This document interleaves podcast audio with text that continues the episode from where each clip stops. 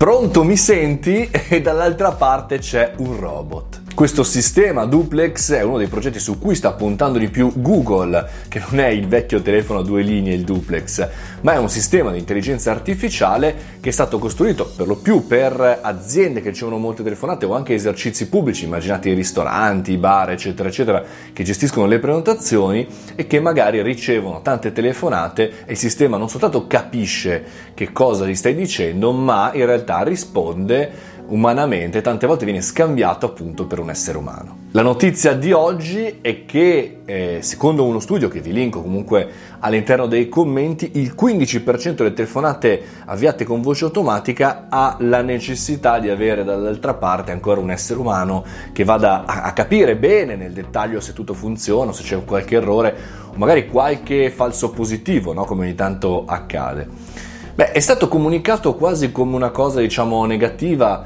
Chiaramente la tecnologia non è ancora pronta, qui state tranquilli voi che lavorate nei call center, ma tra poco anche questo diventerà intelligenza artificiale. Ma in realtà il 15% è poco da un certo punto di vista, perché a questo punto c'è l'altra parte dell'85%